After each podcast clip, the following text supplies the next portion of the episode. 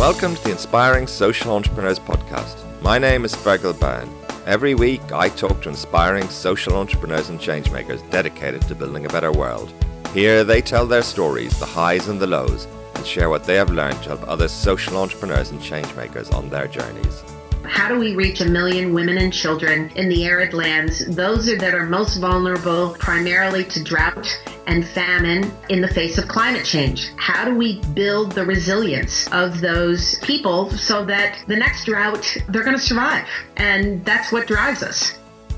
If I think if I had thought bigger sooner, I think if I had focused less on overhead and more on attracting the best and brightest minds to this work, that some of those challenges would have been less sooner.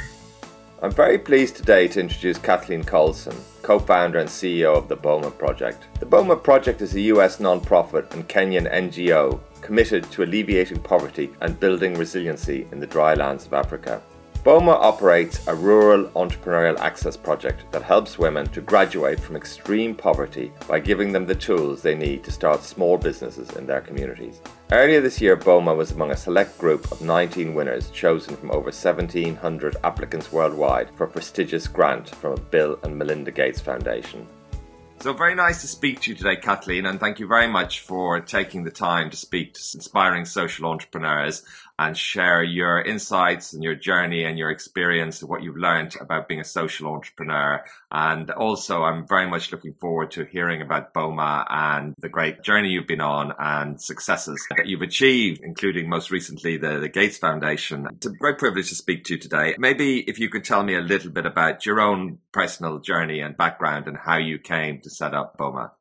Yeah, so um, I uh, my background is as I uh, had um, a corporate background for a, a bit of time, uh, and then was um, uh, it worked with uh, refugee groups uh, in addition to being a safari guide for many years.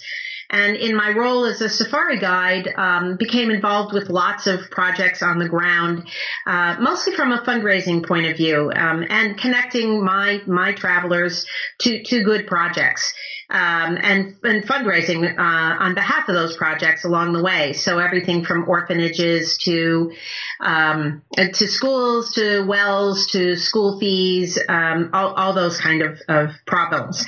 Um, uh, and then I was invited to northern Kenya uh, in the midst of a extreme drought. Um, and despite having traveled through uh, uh, a dozen African countries, um, I, I had never witnessed suffering like what I saw in northern Kenya during during this drought.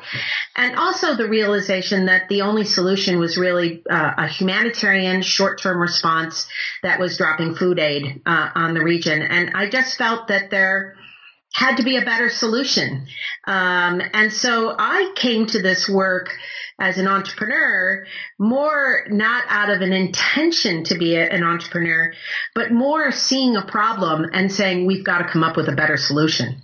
Right, right. That's interesting. I just spoke to Marc Koska, who invented the syringe that can't be used a second time um, to stop the transfer of disease and so forth. And he said he spent three years analyzing the problem, trying to analyze, you know, and understand about syringes, how they're made and, and who uses them and how they're used and so forth. So for me, it put things in context about, you know, focusing on problems and trying to understand problems. Uh, Absolutely. Before yeah and and also that you know uh, coming at a problem uh, takes time and, and thought and and I spent two years uh, traveling around the region. I, I kept coming back doing long extended visits to the region of three and four weeks. I, I traveled around the area with a, a, driver, a security guy with an AK-47, and and an interpreter, um, and spent a lot of time listening, sitting under the thorn tree, talking to women talking to elders, tr- talking to chiefs,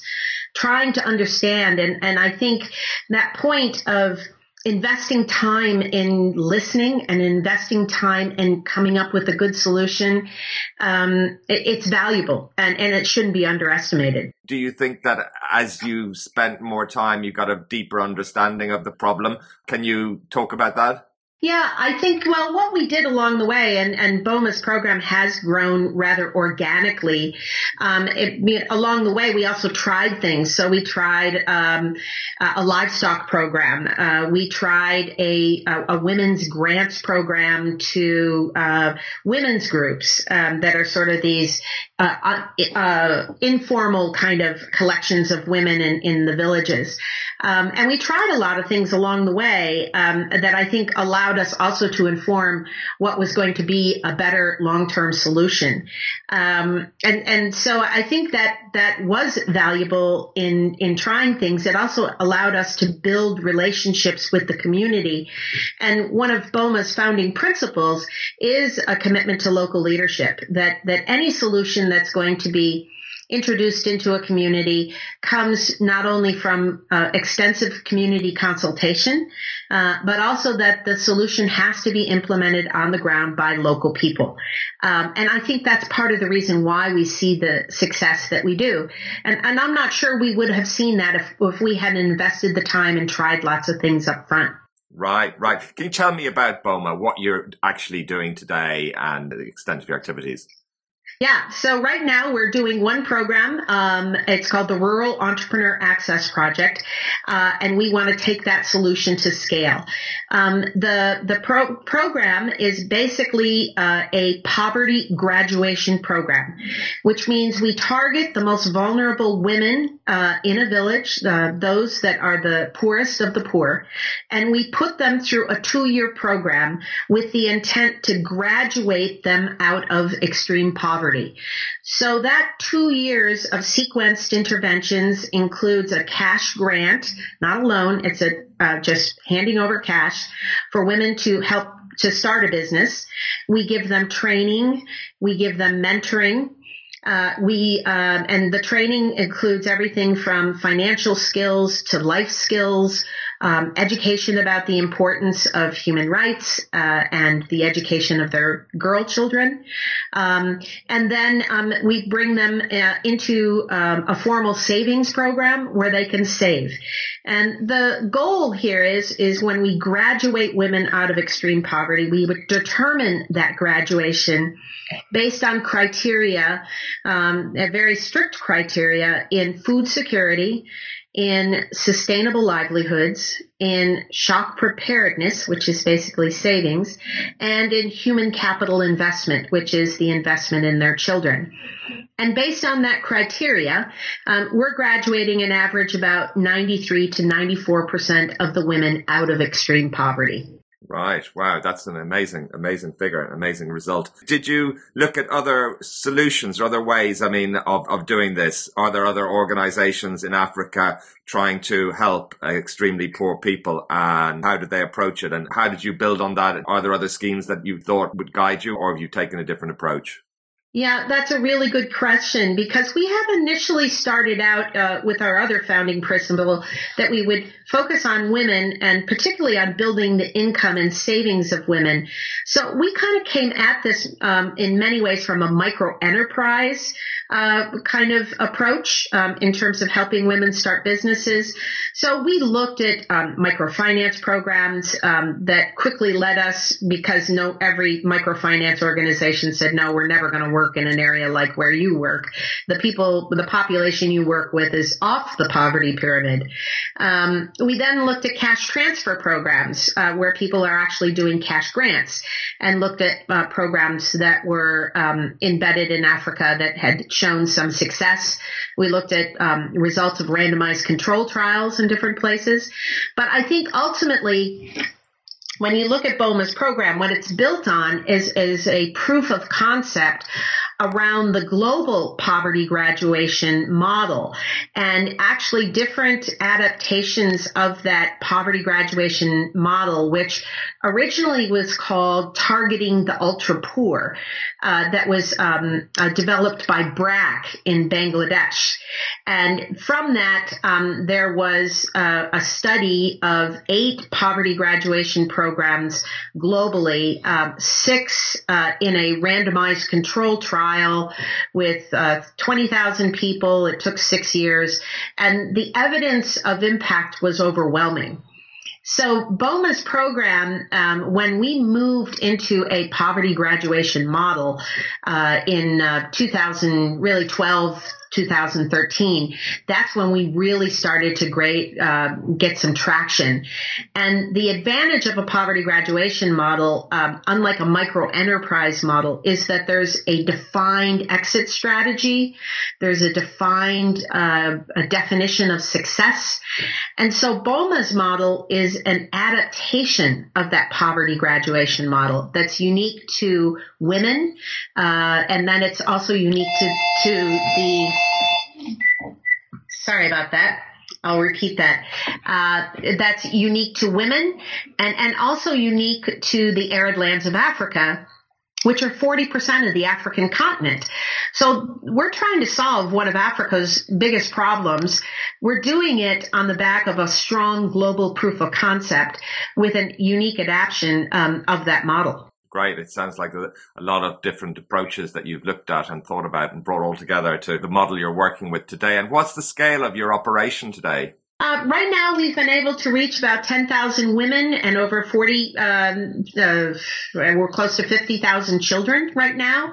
Um, our goal is to um, uh, change the lives of 100,000 women and children by 2018.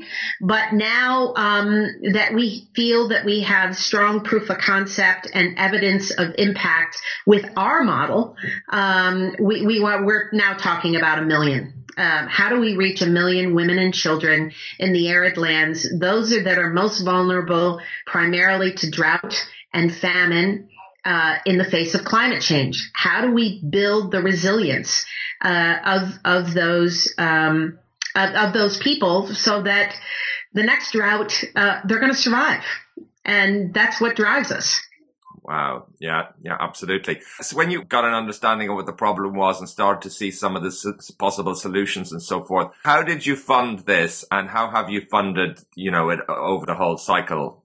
Uh, yeah. Well, I think as most social entrepreneurs, it first starts with all your family and friends. um, and then you kind of build from there. And I think one of the best decisions we made was to make a strong monitoring and evaluation component of our model integral to the program. Um, as a fundraiser, I guess I needed really strong evidence of impact. If I'm going to go out to foundations and big bilateral and multilateral funding partners, I, I want to have a really strong evidence of impact. Um, and so I think that's probably been one of our best decisions that helped us open doors with family foundations as a next step. Um, and then probably uh, our, our biggest funder who really invested in us and has been a terrific partner is um, DFID, um, UK Aid, uh, which was was a, a, good half of our budget for a couple of years. Uh, and, and they really helped us scale it across uh, a large region of northern Kenya that's the equivalent of, of Ireland. Um, we are now, uh, obviously, then we start to, to step up and success breeds success. Uh, when you start getting some really key funding thought partners behind you and advocating for you among other thought partners and funders, uh, it, it does get a little bit easier. Breaking in at that level is is the hardest part.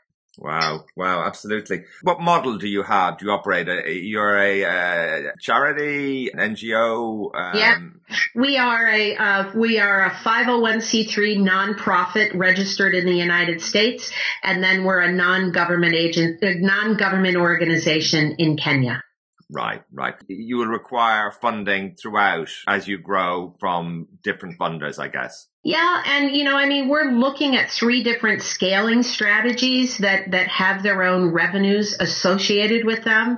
So one is build a big organization, and and for that we need uh, organizations stepping up behind us to uh, you know give us obviously very large grants, um, and that includes not only foundations um, but also other government agencies. We're talking to other embassies, other large multilateral organizations like the EU.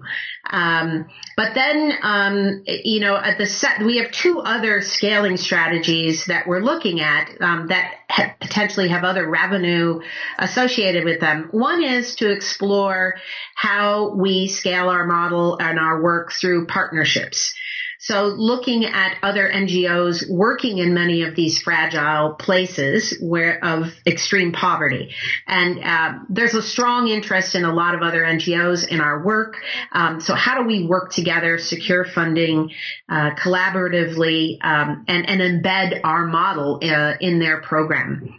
Uh, and the third is government adoption, uh, which now there's a strong movement to get the poverty graduation model uh, adopted by governments as part of their social protection programs and poverty reduction schemes. So we are doing, um, we're about to sign an agreement with the government of Kenya to do a pilot of our model that's going to test different elements.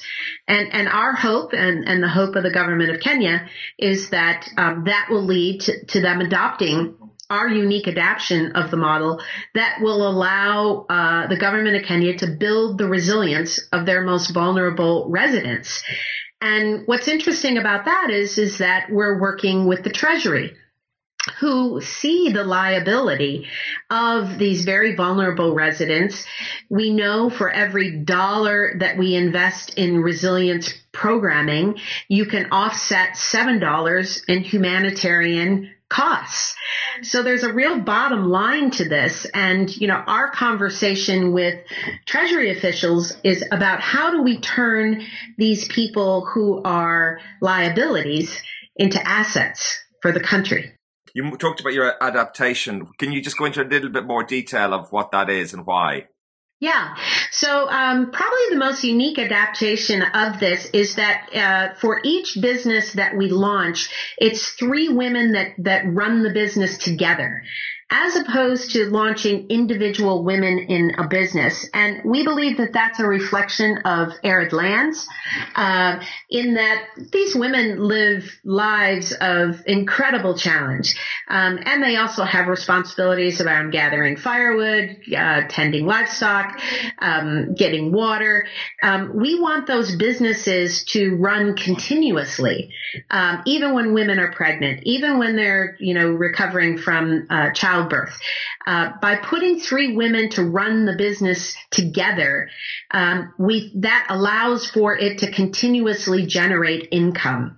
Uh, so that's uh, one of our unique adaptations. The the other part is this, the the focus on gender. Uh, there's there's very few graduation programs out there that specifically focus on gender and also gender intentional programming. So what are the unique things that uh, when we think about training and mentoring that women face that we need to help them with um, in the process of running their own business and establishing their own savings, including uh, establishing their their own bank account. These women are confronting lots of cultural barriers in very patriarchal societies. So our training and especially our mentoring of these women that we do for two years has to take all of that into account. Um, and by having very gender intentional programming um, uh, and support services around that, um, we think that that is going to not only drive impact for the women that we work with, but it's also going to drive impact for the entire communities. Um, and that's really what's at the heart of the Bill and Melinda Gates Foundation grant that we received because that is the title of this grand challenge that we won. It's called Putting Women and Girls at the Center of Development. And that's absolutely key to BOMA's principle too. That if we if we focus on women who will drive change to the next generation, um, that the entire community will benefit. That that these women will become catalysts for change in these very very poor places. Wow, that's fascinating. That's fascinating. Sean's work in Strong Minds is very interesting as well, working with women the, in society and the, the, the, the, impact that depression has on women and clearly on whole families as well. very interesting. Very important work. Yeah, yeah, really exciting. And hopefully you'll be able to take that, you know, on as well to build it out. You mentioned the impact side of things and measuring that. And presumably that was important for the Gates Foundation. So just as a way into talking maybe about that grant, can you talk about the challenges of impact assessment and how you approached it? Yeah, well, um, I think one of the um, important things that that is part of this is is where we work. And if you look at northern Kenya, we believe what we're seeing is representative of a lot of this arid lands of Africa, which is 40% of the continent. Um, and that is um, low population densities, lack of infrastructure like paved roads, public transportation, banks, post office, no large employers, a heavy reliance on livestock. All of those are, are unique to the arid lands. And so when we look at our M&E, um, we realize that we're going to have to leverage technology uh, in order to create an effective monitoring and evaluation uh, system. And so, what we have invested a few years in um, building a uh, uh a a customized relational database in Salesforce. Um, we are then collecting data in the field, um, both our baselines and our end lines for, for surveys and measuring impact using laptops with Android apps that is synced to our cloud um, based uh, Salesforce uh, database program uh, through TaroWorks. Um, and and so we're seeing um, not only does that allow us to monitor the progress of our surveys and make sure that that the data we're collecting is is accurate. Um, uh, and that's on the evaluation side of it. All of our mentors, who are the local people that live in the villages where we work, are equipped with uh, tablets. And so they are providing data on the businesses, on the savings groups, on the challenges they're facing, short surveys, and they're using those tablets and we are using them as a monitoring tool. So we're seeing data in real time. Um, if if there are problems, it sends out alerts that go to field officers who then can get into a vehicle. Um, and, you know, getting into a Land Cruiser, loading it up with fuel and water, it's an expedition every time we go into the field. So it's a, that's expensive. So by leveraging technology, we think we're able to get better high quality data. We're able to uh, monitor in real time, um, and we're we, and we're allowed to also test things. So, for example, in anticipation of the Gates Foundation grant, even before we knew whether we had uh, won it or not, one of the key components of that is household decision making, and how does a women's economic empowerment program impact household decision making? Well, we are able to test some of those questions that we wanted to ask if we were going to measure this to make sure that we had uh, uh, the right questions and we were asking them in the right way. Um, technology is a real game changer for us on our monitoring and evaluation front. Wow. And can you tell me about the grant? How much is it? Maybe about the whole process of raising the money the Bill and Melinda Gates Foundation has uh, a program called Grand Challenges, um, and there are other people that have these kind of Grand Challenges idea, and uh, it, the, the intent is to bring out innovation. Uh, to challenge people to submit ideas that they have that um, the Bill and Melinda Gates Foundation will fund. Um, and in this case, it was half a million dollars. Um, and so uh, we submitted first round. We heard about uh, the Grand Challenge. We knew it was in our sweet spot in terms of women uh, and uh, extreme poverty uh, and livelihoods. Uh, so we submitted our first round. We made it through two more rounds. Um, and uh, over 1,700 organizations from around the world, the largest response to a grand challenge that the Gates Foundation has ever received. And BOMA was one of 19 organizations uh, to to win the grand challenge. So we feel like um, we're extraordinarily privileged to be recognized in this way but also incredibly grateful that, that we have somebody like the Gates Foundation as a good thought partner. And they have so far, I mean, we've just got started on the grant, but they have been an extraordinary thought partner already in, in thinking through our program and also thinking about the poverty graduation model as, as is this a delivery mechanism for other solutions within these um, very poor communities? Wow, that's an extraordinary uh, statistic.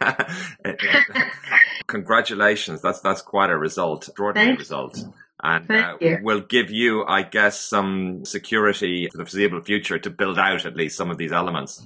Yeah, security and, and more importantly, credibility. Um, uh, you know, to, to have been through this vetting process uh, and and to come out uh, uh, on the on the plus side of it. Uh, when you say that name, people's eyes open up. Um, and um, so uh, obviously we want to leverage that in, in the most respectful way possible. But yes, thank you. It's really, we're very excited about it. Yeah, absolutely. Are you familiar with Kickstart International? Yes, I am. Absolutely. I, what that was part of my listening tour is visiting their offices in the Kariobangi slums, um, and talking to Nick and, um, actually, um, Mr. Fisher, who wrote this great article called Income is Development, was my siren call to the work that that that we do. Well, I, I did an interview with him last year, and brilliant. A chance to listen to it. Not that it's a brilliant interview per se, but that he's a brilliant guy, so articulate, and the work they do is just remarkable. Absolutely. And you know, I, through a, a we have a mutual funder and, uh, we were sitting down at a lunch in Kenya one time and, and I was, um, sitting there talking to this really articulate gentleman. And all of a sudden I realized who it was. And I just turned to him and said, you're my hero. you're the reason that I'm doing this work. Um, it was really an exciting moment for me and a great privilege. Wow, that's fascinating. What have been some of the biggest challenges for you on this journey? uh, I guess um, uh, two. Um, uh, one, where we work. Um, it, it's it's a, a, really tough place to work. Um, uh, you know, we're dealing with security challenges. Um, there's no infrastructure. There's drought. There's cattle raiders.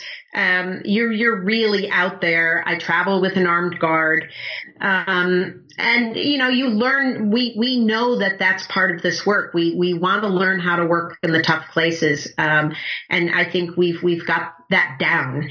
Um, that doesn't make it easier though for our staff. Um, it's the thing that keeps me up at night, always worried about our staff in the field.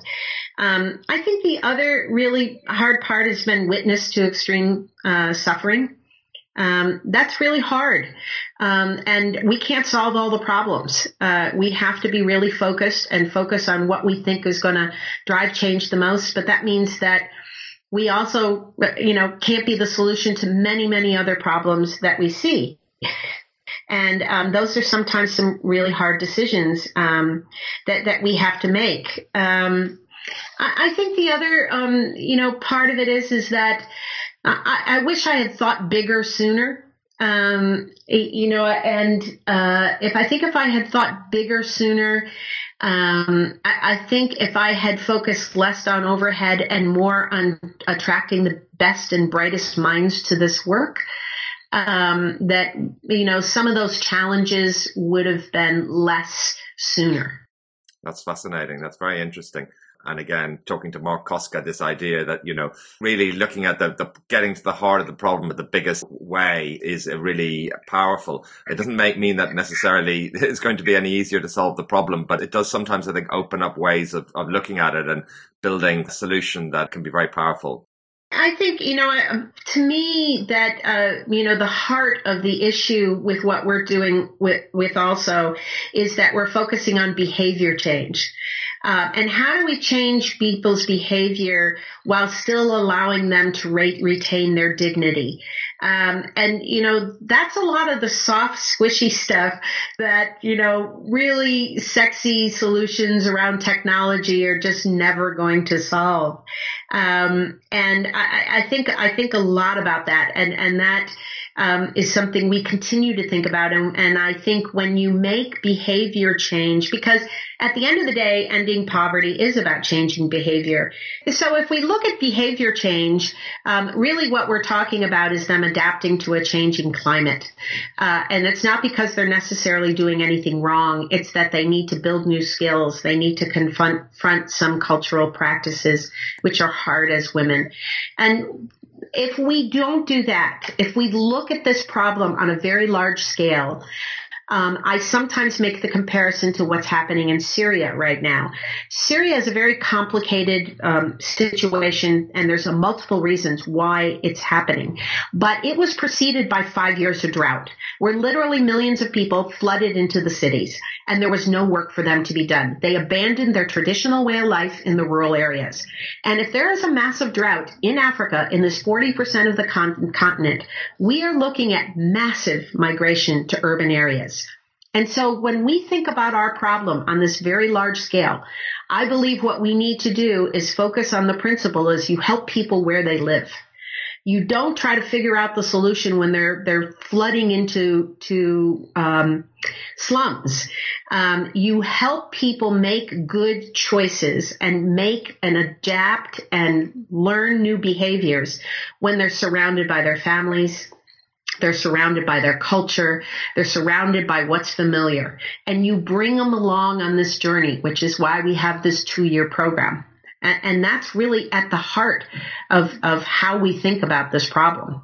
I can see exactly what you're saying. I guess the other side of the coin is that to reach out into these communities is a challenge in terms of just the fragmented, without infrastructure, hard to access and so forth. And on the other hand, you're presumably hoping to get some kind of scale and, and, you know, make what you do have the biggest impact possible. Yeah, we don't have a choice.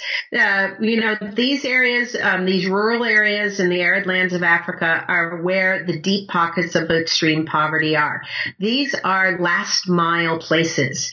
And if we truly have a commitment to the sustainable development goals, which said we're going to say we're going to end extreme poverty uh, by 2030, um, we've got to figure out solutions to these areas. What advice would you give? I mean, how long have you been working on the field now? How long have you been? Uh, it, well, I, I started my journey in 2005, uh, and so we became officially a nonprofit in the United States in 2006. Uh, so I've been at it for 10 years. wow, that's a journey. What if you had to distill two or three bits of insight or lesson for other change makers, social innovators on their journey? well, I, I, I, guess I would tell them that uh, this is a lot harder than you think. I think it takes grit. Uh, it takes determination and tenacity. It takes a ton of energy. You have to be incredibly optimistic in the face of multiple obstacles. And you have to have a toughness uh, to make, not take all the no's that people give you personally. That, that's been a hard one for me. Um, I think though, um, at the end of the day, I mean, I didn't start out saying I want to be a social entrepreneur. Uh, I, am older. Uh, I didn't take any classes in how to be a social entrepreneur. I, I came at this with, with trying to solve a problem. And I, I, think that the most important part in all of this is passion uh, for the work and for the solutions that you're trying to bring. And in order to do that, you have to have a really strong moral compass. Um, and, and I know that, um, you know, I'm building a big organization. We're also talking about human resources and budgets and hiring and all these other technology and all these other things. But if I reconnect to that moral compass and, and remember why we're in this work, uh, um, I make better decisions um, and help the organization determine their priorities, which I see as my role as the CEO. Um, so to me, if we had to, if I had to pick one thing for a social entrepreneur is have a really, really strong, strong uh, moral compass. Yes, I can see what you're saying. It sounds so important because you can be easily overwhelmed with all of the other elements in this sheer scale of it all. Have there been organizations that have helped you along the way? And what about getting, building kind of teams or resources outside the organization to support you? Yeah, I mean, we've had really terrific thought partners uh, in terms of funding, um, funders who uh, ask us really hard questions. And um, I would encourage every social entrepreneur to, to not back away from those hard questions that your funders are asking. They have made us better because of what we do. Um, they have also connected us to other organizations doing different components um, of the work that we're doing um, from um, you know the Salesforce relational database that we have. We worked with Vera Solutions, um, uh, which is a, a, group of MIT grads that that have figured out a way to customize Salesforce to help nonprofit organizations driving change. Um, we looked at other cash transfer programs uh, around the world. Uh, we're working very closely with BRAC right now, the original um, organization that started the poverty graduation model. Um, they are our partner in um, uh, doing the pilot with the government of Kenya. Um, DFID, um, uh, which was just an extraordinary funding partner but also helped us connect with other people that are looking at arid land solutions. Um, other organizations that work in arid lands or work with with women are, are also an inspiration for us. Brilliant, brilliant. And I, final question then is, what's your vision for the next ten years? Where do you want to be? Uh, I want to see us reach a million uh, women and children. I want to see us working in multiple countries. Uh, I want to see us really continuing to drive impact uh, and making that impact uh, stronger. Um, and I want to see um, the end ex- of extreme poverty in my lifetime. And that's not an improbable goal. What we're basically saying with that is we need enough to be able to feed, that people need enough to feed and clothe themselves. That's not a high bar. That's totally doable. That's pennies. Um, and we can do it. And um, if if I didn't have the moral imagination to believe that's possible, if if I didn't see the success that we see every day, I wouldn't be saying that. But I, I think it is possible, and, and that's our vision. Well, I wish you the very best of success and good fortune with this project and to realize your goals. It's been a real pleasure to talk to you, Kathleen, and to hear your story and, and a very, very moving and powerful one it is. So thank you very much. We'll be in touch again. Thank you so much, Fergal. It's been a real pleasure. Thanks for your thoughtful questions. Thank you for listening to the Inspiring Social Entrepreneur podcast. I hope you found this interview inspiring. Please make sure to visit www.inspiringsocialentrepreneurs.com and subscribe to make sure you don't miss any future podcasts.